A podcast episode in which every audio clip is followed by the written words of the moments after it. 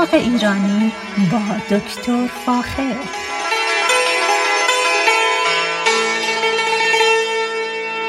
سلام من دکتر فاخر البودویرج هستم تهیه کننده و مجری برنامه باغ ایرانی. صدای من را از رادیو بامداد در شهر ساکرامنتو میشنوید. چند تا نکته در حقیقت خوب و لازمه براتون بگم امروز و این کمک می‌کنه به اینکه باغچه یا باغ بسیار خوبی امسال داشته باشید. سه نکته هست که خیلی لازمه الان انجام بدیم. ما الان در نیمه دوم ماه فوریه هستیم در کالیفرنیا چه در جنوب و چه در شمال کالیفرنیا و گیاهان ما وارد مرحله در حقیقت گلدهی و ایجاد سبزینه هستند و این موقعیت خیلی خوبی هست که سه کار مختلف رو حتما انجام بدیم. کار اول یا تسک اول اینه که حتما سعی بکنیم که علف های هرز رو از کنار بوته ها و درختانی که مورد علاقه خودمون هست رو از بین ببریم. به چند شیوه میشه این کار کرد؟ یا اینکه به خاطر اینکه زمین هنوز نرمه این گیاهان را با دست یا با انگشت از ریشه در بیاریم این علف های هرزو و دور بریزیم. این یک شیوه است. شیوه دوم استفاده از مواد شیمیایی ارگانیک است که می‌تونیم سمپاچی بکنیم و این علف های هرز رو از بین ببریم. و سومین راهش اینه که اون علف های هرز رو در حقیقت روشون رو کات بکنیم با استفاده از وکر یا علف هرز چیزی که به شیوهی که بتونیم قطع کنیم ساقه علف هرز رو و با دستگاه تیلر یا با بیل در حقیقت ریشه کنش کنیم یعنی ریشه رو از خاک در بیاریم. از مهمترین چیزی رو که باید در مورد علف های هرز بهتون بگم اینه که قبل از اینکه علف هرز به گلدهی و در حقیقت به بذردهی بره باید حتما علف هرز رو ما قطع بکنیم و اون قسمت گلدهیش یا قسمت تولید بذرش رو حتما از بین ببریم چرا؟ چون سال آینده همین بذر باعث میشه یک علف هرز دیگری تولید بشه پس خیلی مهمه که به خصوص اگر علف هرزهای گرامینه داریم یعنی مثل علف های هرز گندم وحشی یا جو وحشی اینا رو هرچه سریعتر باید از بین ببریم چون در غیر این صورت سال آینده تعداد این علف این نوع علف هرزها یا گرامینه چندین برابر خواهد شد. علف های هرز براسیکا هم داریم یا کلمی ها که اونا حتی می‌تونن باعث ناراحتی بشن. باید سعی بکنیم اونا رو تا اونجایی که ممکنه از خاک در بیاریم و اجازه ندیم سال آینده دوباره رشد بکنن. مسئله وجین کاری یا از بین بردن علف ارز در کشاورزی سنتی بسیار بسیار مهمه چون می‌تونه کاملا مزارع زیادی رو بپوشونه و اون محصول تولیدی رو از بین ببره. بنابراین ما همیشه سعی می‌کنیم قبل از اینکه گیاهی رو در باغ بکاریم اول باید فکر بکنیم که علف هرزش رو چگونه باید از بین برد. البته اگر تشریف ببرید در نپا و سونوما می‌بینید که اطراف بوته ها تمام تمیز هست از بین رفته و اینا بیشتر عمدتا استفاده از مواد شیمیایی باعث میشه که این علف ارزای دور تا دور بوته های انگور رو از بین ببرن. ولی وسط بین بین در حقیقت دو خط دو خط انگور شرابی اونو مواد شیمیایی استفاده نمی کنن بلکه از طریق مکانیکی اون علف ارزا رو کوتاه می‌کنن و اجازه میدن که در حقیقت زمین تاکستان همچنان سبز بمونه. خوشبختانه این روزا اگر تشریف ببرید به نپا و سونوما می‌بینید که ما از گیاه خردل استفاده می‌کنیم که این گیاه بین دو تا در حقیقت لاین یا بین دو تا خط که انگور کاشتیم تمام این در حقیقت گیاه مورد علاقه ما همون خردل زرد رنگ دیده میشه که این خردل زرد رنگ جلوی رشد علف های هرز دیگر هم می‌گیره و تاثیر بسزایی در مزه شراب خواهد داشت. از چیزهای دیگه که باید الان در نظر بگیریم یکی تیل کردن یا در قد پابیل کردن دور تا دور درختان میوه هست. به این علت که این خاکی که سله بسته یعنی خاکی که در اثر بارندگی ها کاملا سفت شده و ممکنه ترک بخوره باید ما سعی بکنیم با سله, سله شکستن یا با پابیل کردن باید خاک اطراف درخت رو ما انجام بدیم که به این طریق نه تنها آب به راحتی به ریشه برسه بلکه یه مقدار زیادی اکسیژن کافی به ریشه برسه و گیاه خیلی از این نظر نف ببره. پس اینم باید در نظر بگیریم که بسیار مهم هست. اول علف در از بین بردن علف های هرز و الان سله کشی یا پابیل کردن اطراف اطراف درختها و بوتا اما باید در نظر بگیریم که الان هوا خنک هست و زمان بسیار خوبی هست برای پاشیدن کودای شیمیایی دور تا دور درختها و پابیل کردن این مواد کودای شیمیایی. به این خاطر که بتونن در, در اختیار ریشه گیاه قرار بگیرن و باعث رشد خیلی خوب این گیاهان این درختان در در ایام بهار بشن. اما یکی دیگه از کارها یعنی کار سومی که باید حتما در نیمه دوم فوریه چه در جنوب کالیفرنیا چه در شمال کالیفرنیا انجام بدیم استفاده از مواد حشرکش و یا قارچکش هست که بتونیم به خصوص قارچ های روی درختان رو از بین ببریم.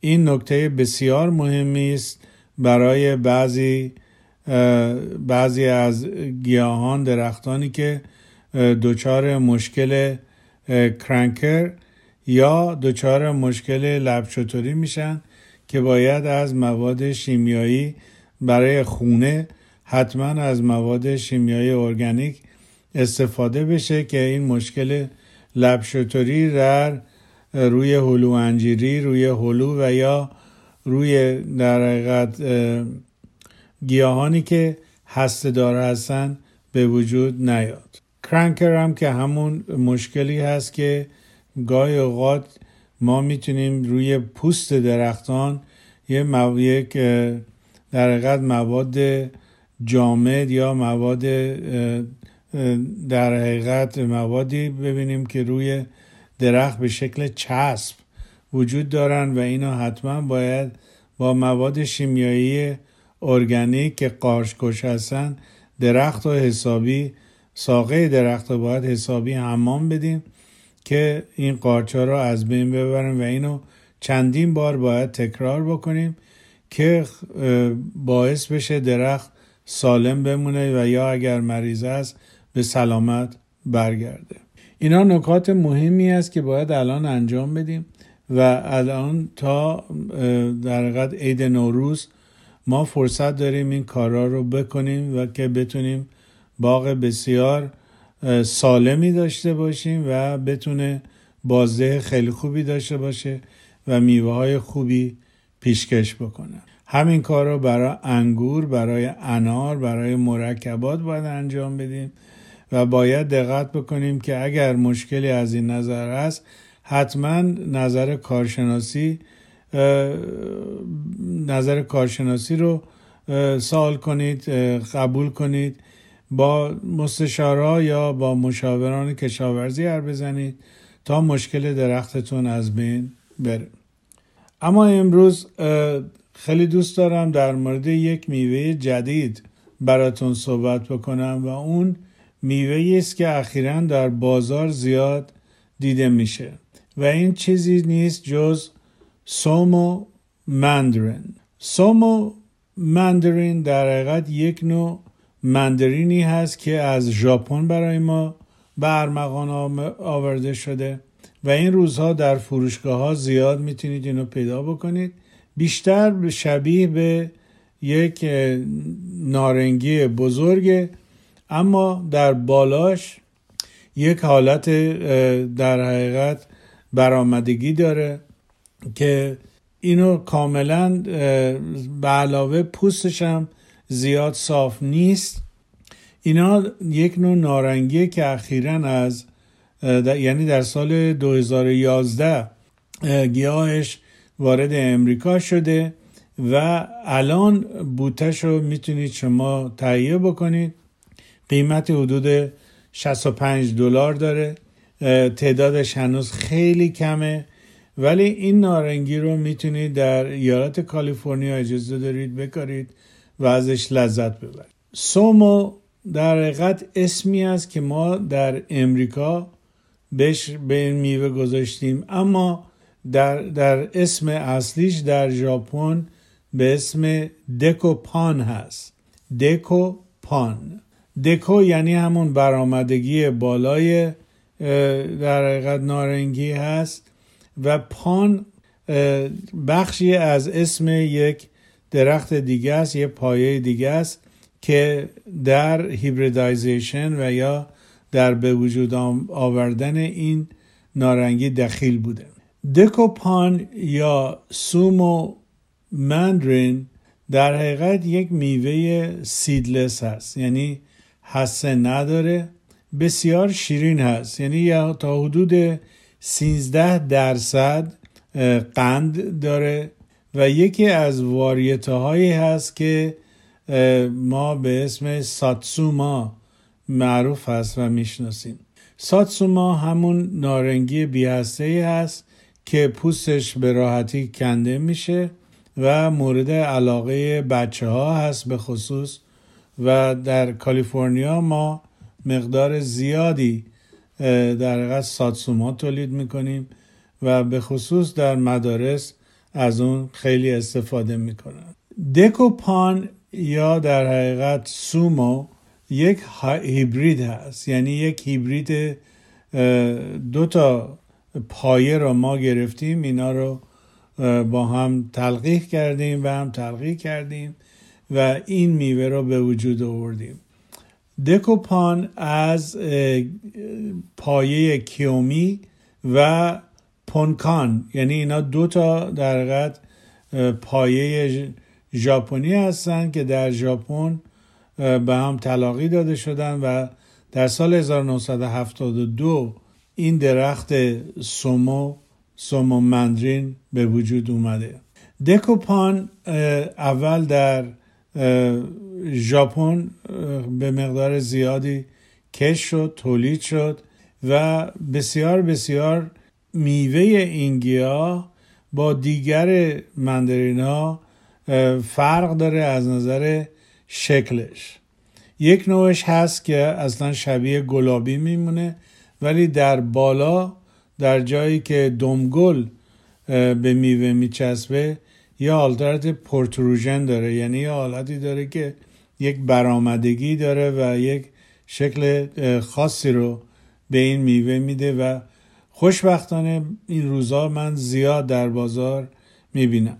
خانواده گریفیث یک خانواده هستند که مزارع بزرگی از مرکبات رو در کالیفرنیا تولید می‌کنن و اینها تونستن این گیاه رو وارد کالیفرنیا بکنن و چون پتنت شده اینا تونستن این گیاه رو یعنی این گیاه رو بیارن تولید بکنن و الان هنوز در ایالت کالیفرنیا به مقدار کمی از این میوه تولید میشه اما در فلوریدا از این میوه زیاد تولید می‌کنن. به هر حال یکی از میوه هایی است که در آینده ما در باغات کالیفرنیا شمال کالیفرنیا و همچنین جنوب کالیفرنیا می‌تونیم دکوپان رو ببینیم.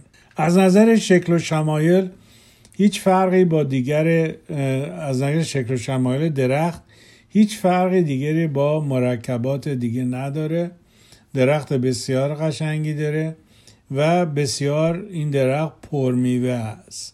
و من خیلی پیشنهاد می‌کنم اگر علاقه من به نارنگی هستید نارنگی بی هسته حتما این بوته این درخت رو تهیه بکنید. الان می‌تونید در ایالت کالیفرنیا این بوته رو بکارید و از, از میوهی که میده استفاده بکنید و لذت ببرید. دکوپان یا سومو مندرن الان در خیلی کشورها داره تولید میشه. برای مثال در برزیل هم شروع کردن این میوه رو میکارن و یه تغییراتی دادن بهش که به راحتی می‌تونه با آب و هوای برزیل سازگاری داشته باشه و در اونجا مقدار زیادی از مزارع و مزارع به خصوص اطراف ایالت ساو پالو رو زمین های زیادی رو زیر کشت این درخت کردن. همونطور که گفتم در امریکا در فلوریدا ما این درخت رو داریم و الان در ایالت کالیفرنیا مزارع زیادی از این نداریم ولی امید میره که بیشتر از این گیاه رو ما در ایالت کالیفرنیا بکاریم و از میوه اون استفاده بکنیم. شکل میوه یه مقداری خب بچه ها به خصوص از بهش علاقه دارن و به خصوص اینکه چون بیحسه هست برای کسانی که مشکل دندون دارن این میوه بسیار بسیار خوبه که مصرف بشه. قند اون همونطور که گفتم حدود 13 درصد قند داره و اسیدیته اون حدود یک درصد هست که نسبتا اسید می‌تونم بگم که یه مقدار حالت ترشمزدگی داره ولی ترش و شیرینه و بسیار بسیار شیرین و خوشمزه است. و چیزی که انجام میشه اینه که معمولا ما این میوه رو وقتی میچینیم حدود 20 تا 30 روز این میوه رو وارد بازار نمی کنیم چرا؟ چون دوست داریم که یه مقداری اسیدیته یا پیچ این گیاه بره بالا. و اون حالت acidityش تب... اسیدش تبدیل بشه به قند و اونو شیرین بکنه البته باید اضافه بکنم که نارنگی هایی که شما الان در بازار مصرف می‌کنید اینا عمدتا به شکل نیمه سبز چیده میشن و برداشت میشن و به محل در حقیقت processing می‌رسن. و نسبت به دیمند یا تقاضای بازار این نارنگی ها رو در اتاقای می‌ذارن و گاز اتیلن به این اتاقا می‌زنن و این نارنگی رو در حقیقت نارنجی رنگ می‌کنن و اونو به بازار می‌رسن میفرستن و مورد استفاده شما قرار می‌گیره. که متاسفانه اون مزه که شما از روی درخت خودتون بچینید ندارن. و معمولا قندشون هم به اون اندازه نیست. به این خاطره که ما حتما سعی می‌کنیم که درختانی که به خصوص در کالیفرنیا نارنگی رو در خونه بکاریم و از بتونیم از میوهش با قند زیاد و اسیدیتی کم استفاده بکنیم. به حال اینا درخت جالبی هست. من خودم قصد دارم که یک بوتش را حتما بخرم و از میوه اون لذت ببرم. اما چون ساتسوما امروز یکی از بهترین واریته های نارنگی در کالیفرنیا هست مطمئن هستم که در حقیقت پراجنی یا بچه در حقیقت این ساتسوما هم پرفورمنس یا درخت خیلی خوبی باشه میوه خیلی خوبی بوده بشه و در آینده مقدار زیادتری از این نوع میوه رو ما در بازار هم ببینیم. صحبت های من در این مورد امروز تمام شده. اگر سوالی در این رابطه دارید حتما با من تماس بگیرید. با کمال میل اطلاعات لازم رو در اختیارتون خواهم گذاشت. با ایمان به خود و امید به آینده بهتر برای همه ما تا برنامه بعدی شما را به خدای ایران می سپارم روز و روزگار بر شما خوش.